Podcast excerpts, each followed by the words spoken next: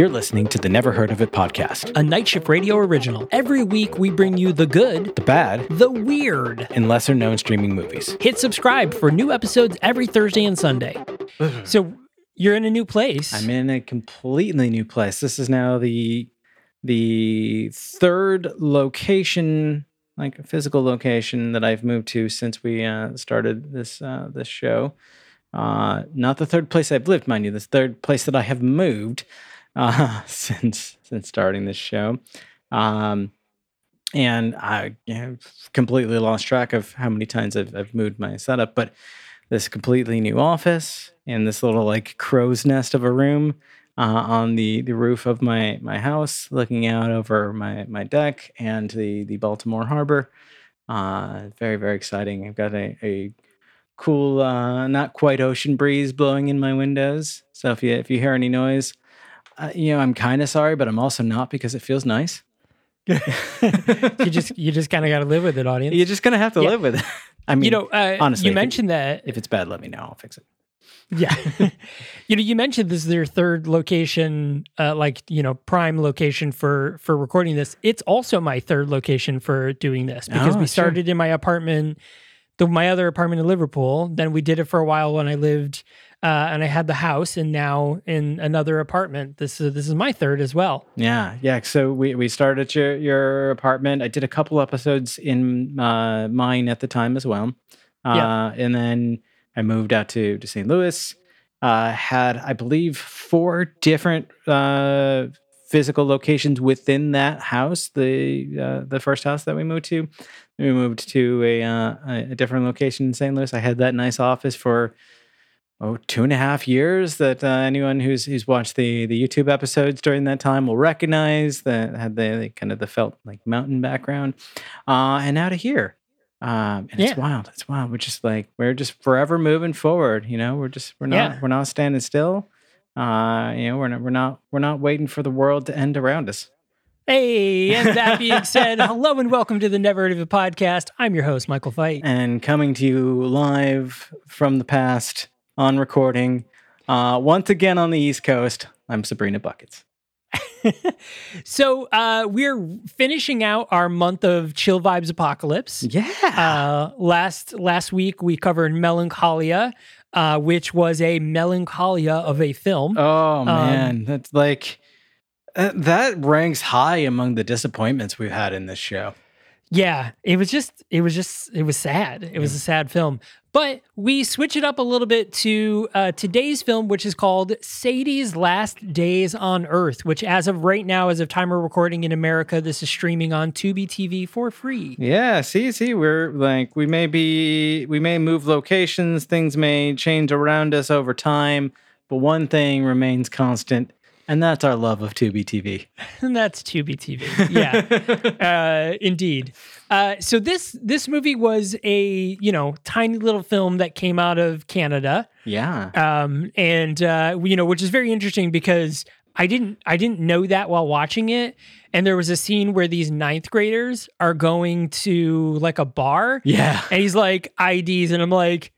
They've, they're like seven years too young. Like, what are they even doing? And I was like, and then like I don't know what happened. Like somebody said something. I was like, oh shit, this is a Canadian film, so they can drink at 18. So they're only a couple of years underage. yeah. Okay, okay, yeah, Uh, it's like I I think they do at one point kind of casually toss out the like 21 as being like the age limit for the the bar, but like as as we know, like 18, 19, something like that is the drinking age in Canada. In fact, uh, uh, a direct tie-in to this uh, this episode, I promise.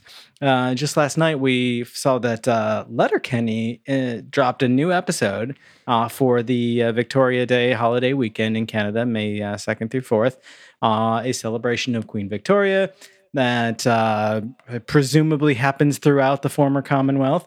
And uh, the episode featured folks from around the uh, the former Commonwealth, uh, Australia, New Zealand, obviously Canada, the US, etc.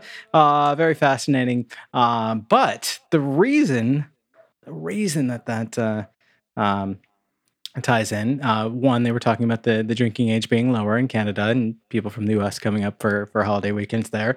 Uh, but two, one of the primary characters in this film is recognizable from Letterkenny. and that would be Yeah. uh, Brennan, played by Clark Backo, uh, who is, uh, and of course, I, I, I forget her, her character's name. I will find it. She is Rosie, uh, Wayne's sweetheart in Letterkenny. So there's In there's Letterkenny, yeah. there's a, a full circle connection there, both both on the uh, the the movie and on the, the topic of uh, underage drinking in Canada. Yeah. And, you know, Clark Backo, uh, I worked with on a movie called Confession, Oh, uh, which is now uh, streaming, I think, on Amazon Prime. okay. Don't watch it, though. It's terrible. Oh no. Um, it was a bad movie. oh no. Uh, but uh, Clark's really good in it, so you can watch it for her. Uh, but the rest of the movie is questionable. It's a Yeah. questionable All movie. right. It's basically like one long SVU episode. That's pretty Oh. much without Oh. Stabler and Benson oh my god. Yeah. Or Ice Ice uh, T. from this poster, you can tell. Yeah. Yeah, That's. Uh, it is literally that. Yeah, it's just an SVU episode. Oh, that, oh, that's the one Ironside's in though. yeah, Michael Ironside. Yeah, he was in Oh. that one. Maybe Yep. I'll watch it just because Ironside's in it. just because he's in it. Yeah, I the great story about that movie, and I don't like to you know trash movies I've worked on. Um, everybody worked really hard. The crew was great on this movie. Everybody worked really hard. Um, but I just remember I was driving at the time, so I would pick up Michael Ironside and, and Clark Backo and some of the other actors, Mhm. and they would get in the car every morning and just be like. Do you know what's happening in this movie? And Ironside's like, I don't, and I don't give a shit. Clark was like, I just don't understand the plot of this movie. I guess you know it, it's it takes a little of the sting out if if you're trashing it, but like you know the actors also were. The extras are also, yeah, not doing great. That's fine. I'm sure it's a great movie. I, I haven't watched it. We should we should Uh, we should watch it and we should talk about it. We should watch it and we should talk about it. Yeah, because I can talk all the behind the scenes things. um, uh, they, of course, definitely figured out. I know that they actually went to the director and were like, hey, can we change a couple things to make it, you know, like make more sense? And it was really great. And the Oh, director that's was good. really, you know, into it and stuff. So, That's good. yeah. I mean, Ah. it's that's the tough part about a movie, though, is because you film it out of order. Yeah. sometimes like you read through the script and you have an idea but like when you film it out of order it's hard to like to put it in order in your mind because you're like well i'm angry now because of this thing but in the next time we shoot a scene i'm not angry because thing hasn't happened Yeah. but i'm still the same character so i gotta act differently but it's hard like i get it it's hard Yeah, oh, and that makes me me wonder too, because there were a few times in the film that we're discussing today. Uh, we said the title right. Yeah, Sadie's Last Days Yes. on Earth. Uh, there were a few times in this film where I thought that the writing felt a little bit off, like not bad, but like the pacing seemed to change at times, and like sometimes it it like dipped much further into cheese than in other places, and like it was it was really strange and i kind of wonder if maybe that could have been a product of like things being shot out of order and so like the energy of that day being different than than others like the delivery being uh less powerful than it might have been on another, another day. Uh, yeah and obviously there's there's no real way to know without like interviewing everyone involved but like that that makes me wonder. It also makes me a little bit more forgiving on some of the some of the the more minor complaints i might have in some films Yeah, you know, with this film especially, you know, like uh, looking at so the the writer and director is Michael Seater. Uh, he's uh, oh, co-wrote this with Lauren Collins, mm-hmm. uh, who who did the story. Uh, basically, Lauren Collins and Michael Seater created the story, and then he wrote it, yeah um, according to IMDb.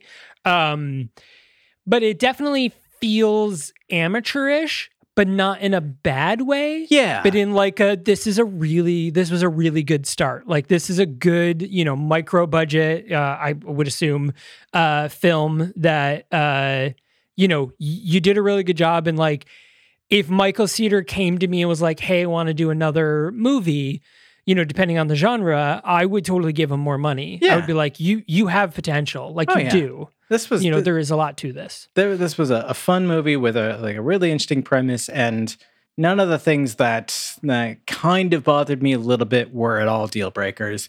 Uh, and so yeah i would i would agree. I would i would like to see more from the creative minds behind this. Oh, totally. So, you know, one of the big differences between this and the other movies that we talked about this month is that the apocalypse hasn't happened and you're left not knowing if it did or not. i like i was equal parts frustrated by that because i wanted to know and also thought uh, like left thinking that it was really clever that like it gave us an entire hour and a half of setup to the end of the world uh, where in a scenario where like it's really just one person that genuinely believes it, a few other people who are kind of on board, and everyone else is totally denying. And we never find out if it really happens or not. Yeah, and you know the thing about this is it's kind of a switcheroo because you think it's an apocalypse film, and then once you get towards the end of the movie, you're like, "Wait, this is a coming of age like teen comedy movie." And like, wait a minute. also like heavily on the themes of of mental health, of anxiety, and uh, like how society deals with that, on like friendships and loss, uh, and just of like l- you know living life just not not letting Yeah. things make you so scared that you don't live your life and i thought that was really interesting because it, it was a little bit of a bait and switch but done in a, a really clever way Yeah, it really was because it didn't it didn't feel like a last minute haha. You know, it felt like a oh yep right. Like I look back in the film, I'm like, of course it is. Like, Yep. what have I been watching? Like, I just didn't pick up on it until late in the movie, and I'm like, oh shit, yeah, this is definitely like a kid finds herself movie. You know, Yeah. um, and they Yeah. like they even get to, like to the point a, a couple times of like almost uh, almost a little bit heavy handed with that message uh where like they like explicitly point out like oh you know we, you got to make sure that you you you you live the life that's in front of you you know hint hint sadie you know the the maybe Right. maybe you need to learn this lesson sadie uh have you thought about that sadie yeah, it, it de- and and look, so this is one of those like, you know, the end of the world is coming. I've got to complete a list movies, right? There's you know tons of different complete a list movies, and it's just you know it's gotten it's those are the type of films. It's like you got to do it really well yeah in order for it to really work because it's it's one of those. I mean, you know, Yeah. very specifically. I mean, like you have to have a good hook with it because you know make a list, do a thing. Movies are they they come around often. Yeah, I'm in the process of uh, of writing one myself, and yeah, like it's it's tricky to to get right to make it the you know something interesting that the audience wants to follow this list with you. Uh, and I would say that this one was done pretty well, especially because they didn't try to tackle it in like a specific order. It wasn't like you know it has to be done chronologically. It wasn't like there was some flexibility around how some of the things were checked off as long as they were checked off. There were some fake outs where you thought it was going to and then it didn't and then later on it does. And it, it's all very satisfying. You get to like they do the, the thing where like it's a quick cut to a visual of the line item being crossed off on the list. That to me is extremely satisfying. Yeah, you know the other thing about this, which I thought was kind of interesting, is that the the point of the movie is not completing the list. No. Like I, that's like almost a subplot at, Yeah. at a- to a varying degree because it's not like okay, what's next on the list? Yep. All right, this thing specifically, let's go and do this specific thing. It's very much like, oh look, here's a chance to do a thing that was on your list. Oh, it's 14th, you know, like you said, it's 14th on your list. Great. Next one is 8th on your list. Awesome. You There- know, and they're very like they're not crazy things. There's even a couple of points where Sadie, the main character, just decides like, oh, I'm just going to abandon the list anyway because there's not enough time. And so, like, really, the the list is just part of the you know part of the scenery. It is something Yeah. that occasionally informs events that happen, but the the plot doesn't center around that. And I think that that was a smart way because otherwise it could have been like too much hyper focus. Like, wait, what list items hasn't she accomplished? How's she going to do that? Right. Right. You know, I've I've worked on a list movie before, you know, Oh. complete a list movie. Uh um um uh, the ultimate playlist of noise Oh, is right. basically Yep. like a complete a list movie. Yep. Um, and so, you know, I've seen like how the driving the plot with a list um, can be uh, can be good. It does work, um, but it has to be like you want to be committed to the list too, right? mhm. And I think what worked really well with this is that that's not the case, and it was more like you're committed to Sadie doing whatever it is that she's doing or, Yep. or like how she's growing as a character. You know, like I found myself very invested in Sadie and Brennan's relationship Yeah. uh, throughout the movie. Like that was my one major investment. And then, you know, Jack comes in and I'm like, oh, hey, this is- Yeah. let's go. Cute little boy. Let's do this, you know? Um, and that's, you know, I was like, great. We've got this really great, like, you know character mix of different growth you know different ways for sadie to grow Mm-hmm. in in different ways you know as a friend as an individual you know and you know connecting with another person you know romantically and i was like this is really great um to do this so uh i will say there's there's a few things of this movie though that put me off but not in a bad not in like a that ruined the movie for me Okay. but it made me be like, wait a minute. Why is no one saying anything about this? One was Sadie's relationship with her teacher, Connie, Yes. uh, was a little not great. very, very, very ethical violations uh, on Connie's part as a teacher. That is kind of acknowledged. Not maybe not as much as like it, it really should be or would be in the real world, but like it's it's kind of acknowledged. It's kind of acknowledged a little bit, but there's there's the moment towards the end of the movie where Connie receives a goodbye letter, or St- Sadie receives a goodbye letter from Connie, to which she interprets it as a suicide note Mm-hmm. and goes and like breaks into her house and like you know Connie's freaking out because she thinks she's being robbed. And then she was like, "What are you doing? Like, you can't kill yourself." And she's like, "What the fuck are you talking about? Like, I'm not, I'm not going to kill myself." And she's like, "Well, you said goodbye." And she was like, "Well, yeah, I'm going on vacation, and you said the world's going to end tomorrow. So, like, just in case I don't see ya." Yeah. and then and then I'm like, okay, so like you know, first off, good job on reacting, Sadie, right? Yes. Like reaching out to a friend. yes. Secondly, you should not be that close in a relationship because you are a ninth grader and this is a grown ass woman. Well, to, they are seniors. Now, that doesn't make it better, but they are seniors. The main characters There's- are are are uh, Seniors in high school? Yeah. I thought that they were in ninth grade because they make the comment minor niner. Uh, so we actually see a little bit of their progression. Uh, so um, there, there's, you know what? We um, let's pause. Let's pause because we've talked about storytelling elements. We've started to talk about some problems, but what we haven't done is tell the people what this movie's about. Yeah, you know what? That would actually be a really good idea. So uh, I'm going to go ahead and read uh, half of the IMDb description because it's very long. Yes. Maybe I'll read all of it. We'll see. All right. Everything in high school is like the world ending, and Sadie Mitchell's crippling fear of the coming apocalypse is the heightened version of that. Undeterred by the naysayers, Sadie has two weeks to ready herself before doomsday. Kind of. Uh, she needs to master survivalist cuisine, learn to sew, but there are other things, personal things. Go to a high school party, kiss a boy, and most importantly, get her best friend back. I'll just read the rest. Yeah. For most of us, high school can feel like the world is ending. For Sadie Mitchell, it actually is. Sadie has created a checklist of things to master before the predicted doomsday, and she has just two weeks to complete it. Uh, okay, so the rest is exactly what I just read. Yeah. Um, yes, so yes, but it's not two weeks because we start off with 30 days. Yeah, yeah. So that's that's a little inaccurate. We we start out with with a month left, um, but to, back to your point, um, we get a little bit of a montage of Sadie and Brennan's relationship because a, a big factor on Sadie's list before the world ends, she wants to repair this broken relationship with her childhood best friend. Now we see flashbacks to them as kids. Uh, you know, they they go to the dollar store, uh, and the candy that they always buy.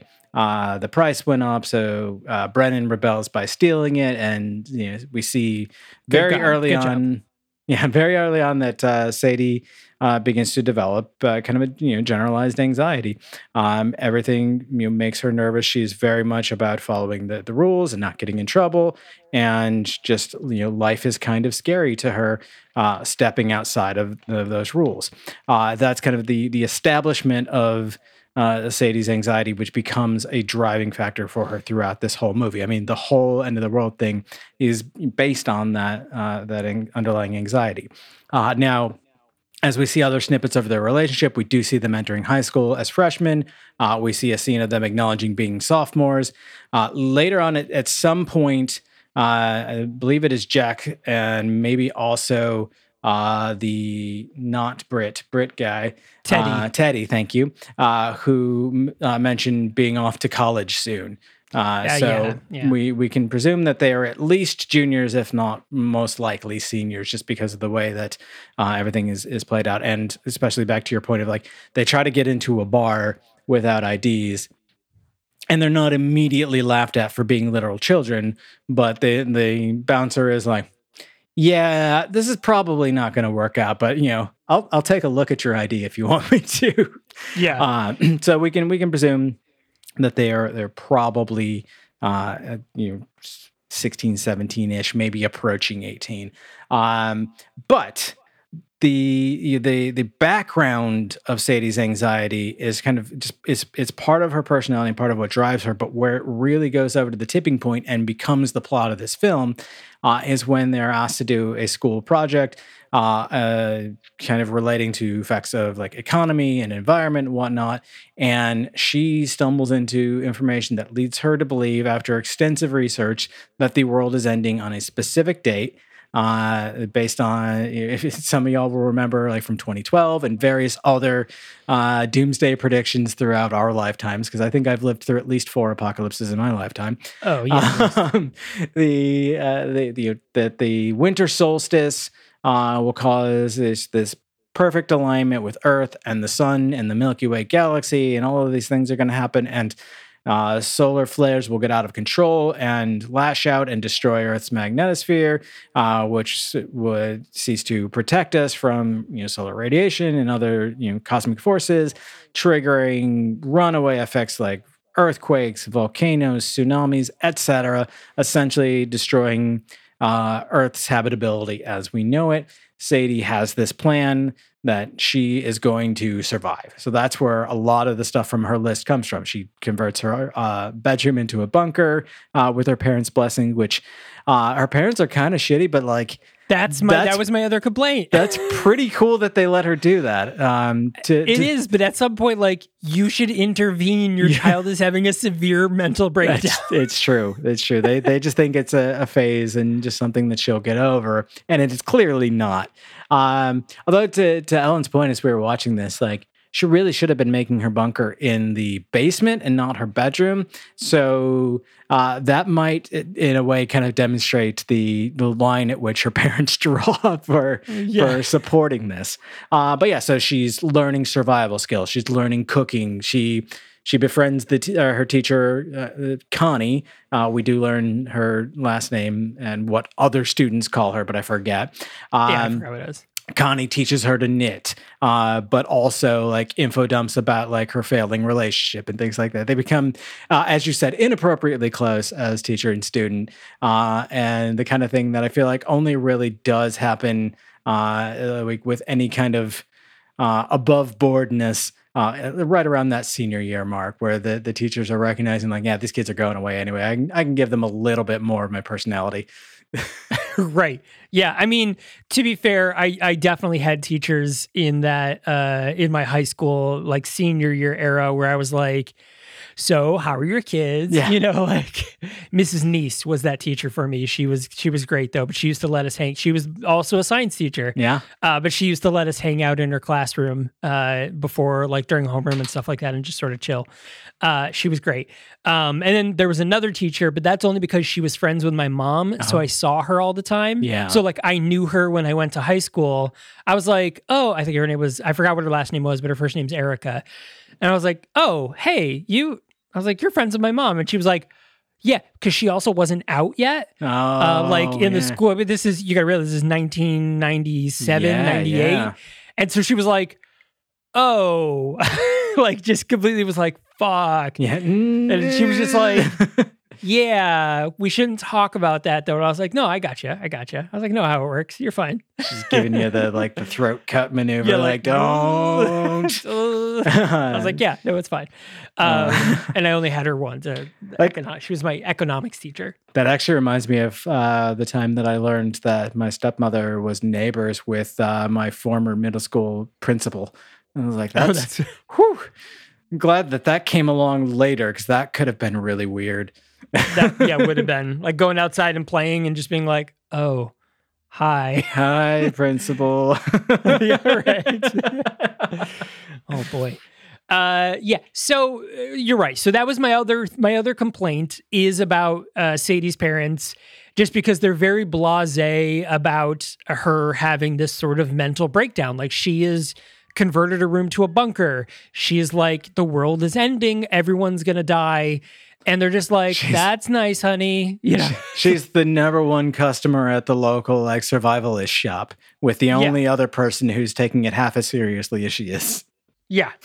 And so like it's, you know, it's very interesting. I was like that one, I was like, you know, that was the same thing with the teacher. I was like, why is no one saying like, this is terrible? Why is no one saying anything? Why is Uh, this not weird to anyone else? Yeah, but like- other than that, like Brennan points out like you're being fucking crazy, you know? It's like uh, I, I think that that also is, is a really interesting way that this movie approaches uh, Sadie and her her perception of reality and her concerns with that perception of reality. Because, like you said, her best friend, her closest friend since, since childhood, treats her like she's she's gone off the deep end. She's being crazy, and they just like have a complete falling out. Uh, and you know, we we later have a you know, of, of course, this isn't really spoiling anything. It, it was bound to happen. They reconnect, and there's this whole like, you know, I I thought you left me, but really I was running away from you, sort of thing. Okay, I get it, but like, come on, like she was kind of shitty to you, Sadie.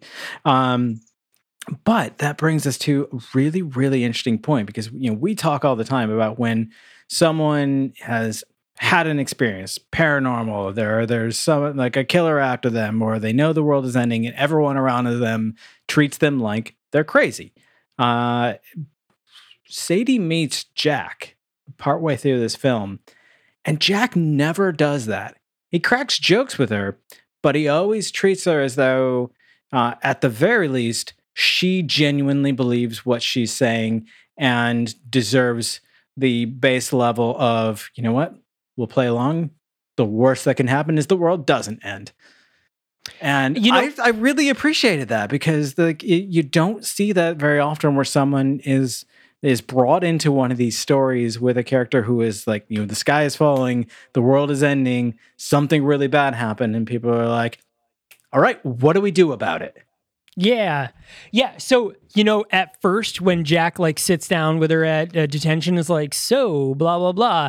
I was like, fuck, this is like a prank. Like he's Yeah. getting shitty to her. Like I totally was waiting for that. Like, I, I was waiting for the for the teen romantic comedy where he's a dick to her and then he apologizes and they make out in the end. They I was even like waiting for that, but he's just genuinely a good person to her. they even reference those kinds of tropes. I mean, they they Yeah. talk about like going to see uh, going to see a movie when they were younger, and uh, Jack asks them what movie, and Brennan says the one where the girl takes off her glasses and is hot.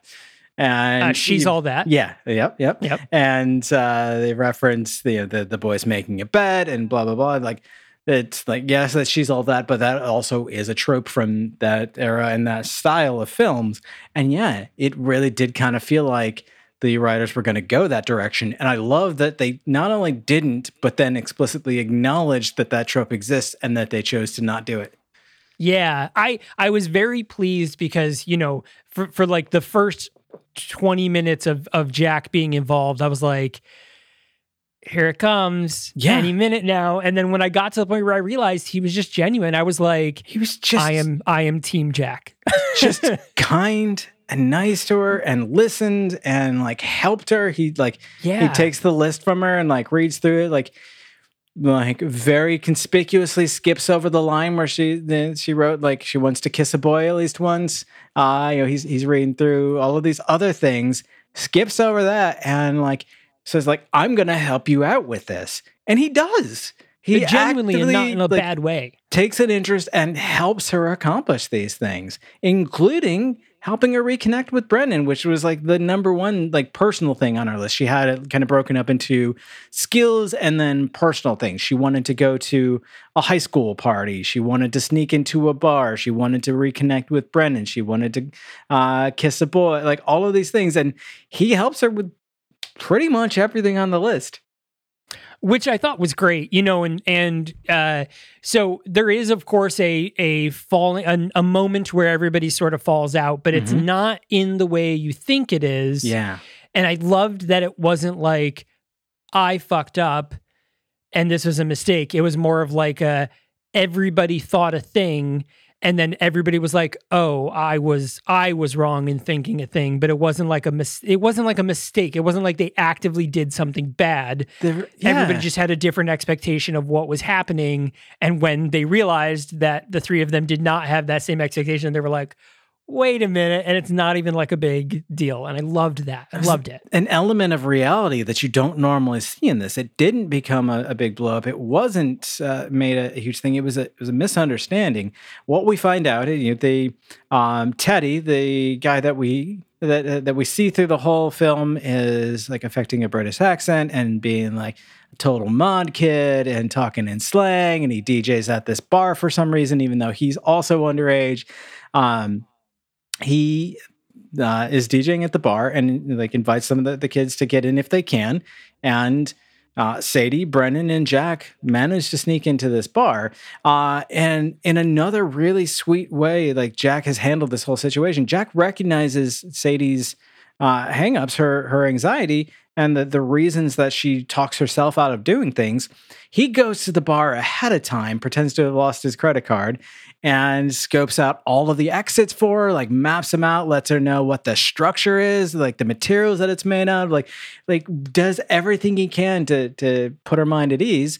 And when they're turned away at the door as they expected to be, it's kind of like, oh shucks, goddamn, we couldn't we couldn't get in. He's like, oh yeah, and that's why I went through the bathroom and taped the back door uh, open, and like drags them in. It was really really cool approach to like him proactively addressing any concerns that she would have to make her comfortable. I loved that. Uh, but of course, they get found out by the by the bouncer, and uh, Sadie and Jack run out uh, without Brennan. As they're having their "whew, we almost got caught" moment, uh, there's a, a tender thing where they they almost kiss, and just then Brennan walks out. She sees him. Nothing is said, and she kind of storms off. And it's like revealed in that moment that nobody knew Brennan liked Jack and that Sadie and Jack liked each other. There was no communication. And so it's just like, ah, shit, we all kind of fucked up here. Right. And it wasn't like a betrayal moment because, No. yeah, like you said, nobody knew any of this information. In fact, Jack makes it a point of saying later, like, I, I didn't, or Sadie, uh, one of them says later, like, I didn't even know you liked me, and I didn't even know I liked you Mhm. until that moment you were about to kiss me. Uh, and she was like, and then Brennan walks out, and also that's when I realized she liked you. also a really sweet moment. Well, I get maybe not sweet is, is the right word, but a, a really like interesting, touching moment between these two friends that are trying to find a reconnection after falling out. Uh, when Sadie tries to say, like, why didn't like why didn't you tell me that you liked Jack? And Brennan gives these examples, like you remember who my crush was at this grade, or like who I liked this grade. Yeah, you knew those things because you were my best friend. You haven't earned that again. And like, oh, that's like right to the heart. Um, but the other get makes sense. Like she she didn't tell Sadie because they don't talk about those things anymore. Right. Yeah. It was it was another that was another great moment, that same sort of example where it was like it it hurt because of like it hurt though because she was right. Mm-hmm. And it didn't hurt. She wasn't being mean.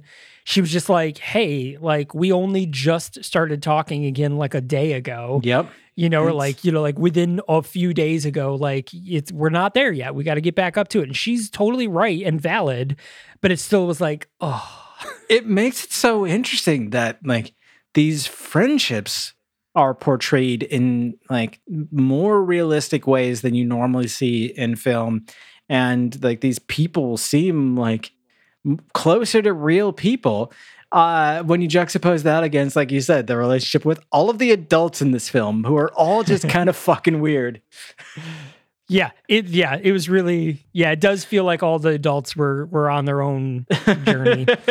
uh for sure. Um but yeah, so you know, so as we mentioned the plot of the movie is Sadie kind of prepping for the last days. You know, she's now got Jack on her side who is, you know, just doing great. She's now recruited back Brennan. They have their little bit of a falling out. You know, Jack, you know, comes and and does a romantic thing, you know, does does a like a funny little speech thing, like a Shakespearean speech uh, you know, to uh to to Sadie. And they, you know, get back together. And then, you know, she has her moment uh, with Brennan. She does eventually go to a high school party. Um, this is, you know, towards the end of the movie. You know, Brennan's there. They talk, and she's like, "Oh yeah, I'm over Jack now. I'm with Teddy." Uh, she's like, "And I've already kissed him," which is Um, you great. know, I love it. which is great. Yeah. Uh, which is funny because you never actually see those two interact at all. So that was like a funny pairing. It's and Um, like it. There's just the slightest hint that it might happen when like just just before the the falling out moment after uh, Sadie and Jack have run out of the bar and she watches it happen. She's uh, getting confronted now by the um by by the same security guard. Uh, and Teddy sees that from the DJ booth, and like before the guy can like call up the cops or call her parents, which I don't understand why he wouldn't just kick her out. Like, why would he call anyone fucking narc? Right. Um, and uh, Teddy intervenes and is like, "Oh, hey, security! There, there's gonna there's a fight up here," and gives her time to escape. So we see like their eyes connect in that moment, and then it's at the very end of the, this party that we ever like actually see the two of them together, and then it's cute and sweet, and I loved it. It is, yeah.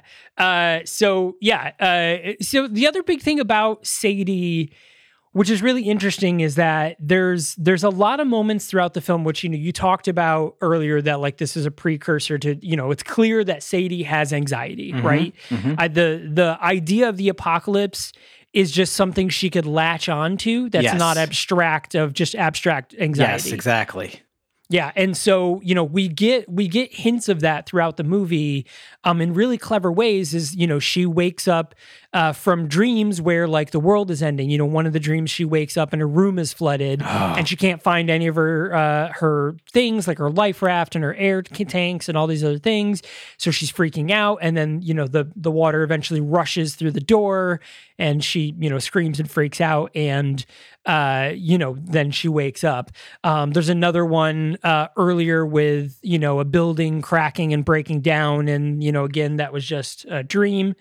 Uh, and then in this high school party, she has another anxiety attack because she, uh, um, Teddy tells her, like, hey, I know you really, you know, everyone, all of our friends are really understanding and like accommodating Yeah. which is really nice. But her, Teddy was like, "Hey, I like you're at this party. I'm so great. Like you're stepping out of your comfort zone, but here are all the exits uh, for you to do. Like you know, this way is this way. The most efficient exit is to go out this back door." And go this way. Very sweet of everyone. Very understanding. Like good. That's good friends, right? Yeah, and Um, it, it's is really great because we uh, we see that manifesting even like in, in their school. She won't go into a certain part of the school, even though it makes her routes to her classes significantly longer because that part of the school is older and in her mind more cr- prone to like crumbling down if there was a, disaster which we do get on one of the the final days in school. We get it like an actual like i think they said it's like a 7.2 magnitude earthquake that does some damage and like kind of shake and like literally and figuratively shake some people uh, uh out of their their comfort and makes them think like oh wait maybe sadie's been onto something and Yeah. so I, I loved that as well. Like not only are, are people accommodating, but then eh, when when actual evidence is presented to them, they're like, huh.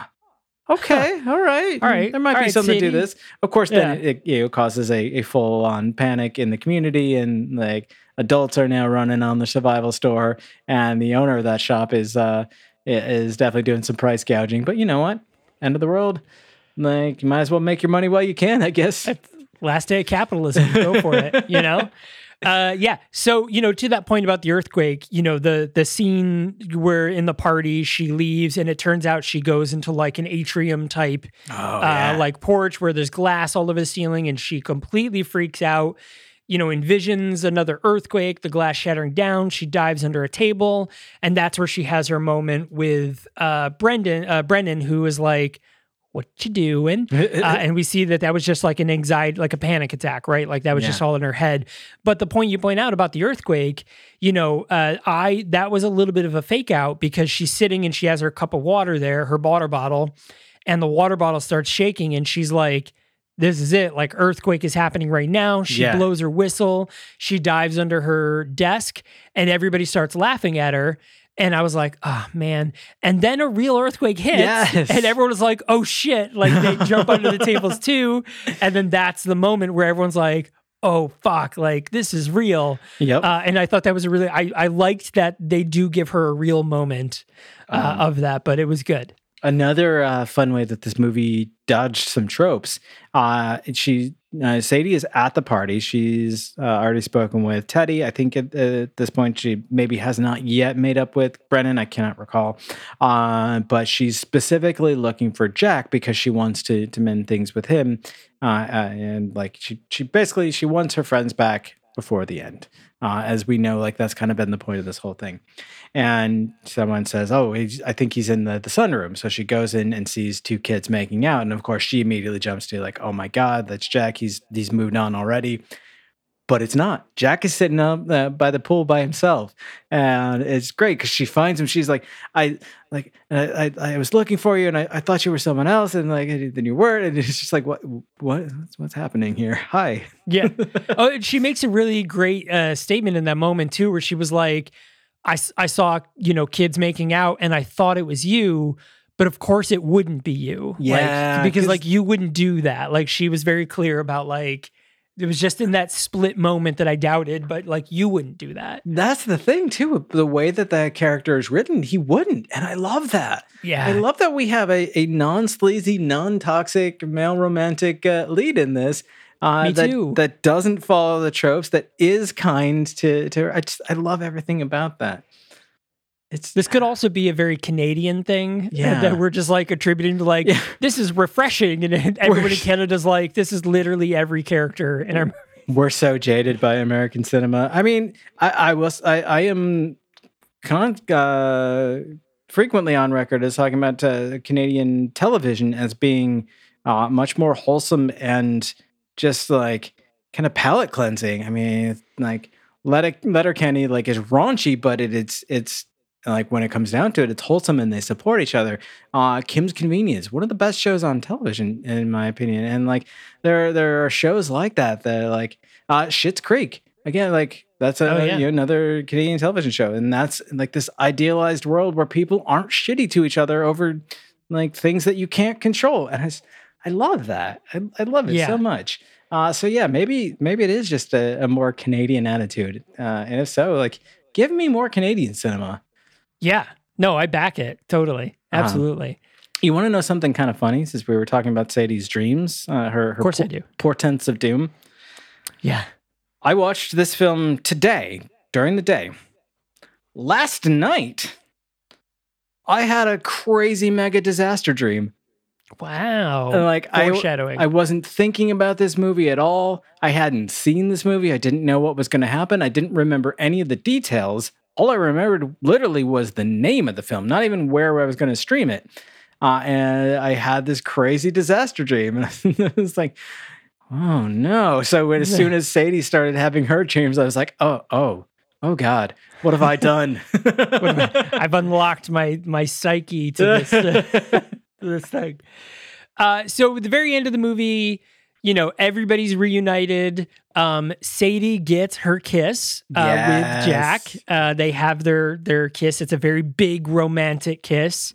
You know, then Brennan comes up and she kisses Teddy. And this is minutes before the, the world is about to end, right? Like we're Uh-huh. like four minutes before midnight. And you know, Jack is yeah, Bold of them to assume it's happening in their time zone. I know, right? right. Because they're West Coast Canada too, if I remembered correctly. So, like, yeah, they ain't, ain't anywhere. um, but yeah, so like, uh, you know, it's minutes before the apocalypse is supposed to begin, and you know, Jack says like, you know, how many more minutes do we got? And Sadie reaches in her pocket to check, you know, to check the watch and and see, and she hesitates for a moment, and then she's like, I can't do it. She's like, because when I check, then it's going to be midnight and everything's over. She's like, but if I don't check, you know, implying like that if I don't check, then it's forever in this moment. Like we're forever four minutes away and I can live just this moment exactly as it is. Which I love that because the film ends immediately there. We like, like you said at the beginning, we don't ever find out if the apocalypse actually happens, but that attitude in ending this like is the perfect setup to not telling us because we with the characters are, you know, just stuck in that last moment of you know, if if we know, we know, and as long as we don't look at the time, then it never happens. Uh, Yeah. And I, I thought that was really cool. Uh, the problem that I had with with appreciating that in the moment is that I was extremely hung up on the fact that she kept using a stopwatch as a regular watch. Yeah, I mean that this is like Mary J. Blige testing, you know, texting, Texting with an Excel Excel, spreadsheet. right? Which I think that was Mary J. Blige, but yeah. uh, no, it's uh, Kelly Rowland. Oh, Kelly Rowland. Yeah, that's Kelly. Rowland. Yeah, Kelly Rowland Um, texting with Excel, being like, "Why is my boyfriend not texting me back?" I have seen someone do a proof of concept of how you could actually use uh, like, Excel to send a, a text message through various uh, integrations and formulas and whatnot. I forget how. It was extremely complicated. Uh, and yes, but pro- Kelly Rowland wasn't doing that probably not how Kelly Rowland was actually communicating with Nelly in you know 2002 or whatever it was. yeah, right. this is great. Yeah. So the, you know, the very last bit of the movie is you know all together, and she, you know, Sadie's even like, "Are you kidding? I don't want to be in a pool." Like, you know, then an earthquake happens, and we I immediately drown. Yeah. And that's she kind of gives up on that because she's so in the moment. And i think that speaks volumes of her growth throughout Yeah. the film that she one she takes her survival vest on that she's been wearing the whole movie. She takes her survival vest off.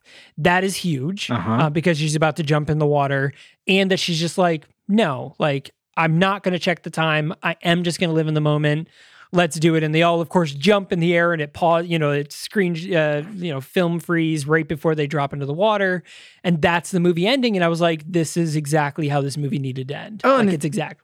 It's great because we talked about how the focus was on well, the like not the focus, but like part of the driving part of the force of the plot was on fulfilling her list. Uh, but when Jack took the list to read it and promised to help her with it, he also added a line at the very end that was finally learn to feel free. And we see as like as the she does take off her survival vest and they all jump in the pool together. We see the hand crossing that line item off, and that's just ah, I love that. I love that because the whole the point of the film wasn't about the, the apocalypse, wasn't about the the list, wasn't even necessarily about the friendships, but it was about Sadie learning to be free of this anxiety that like controlled her entire life up until this point.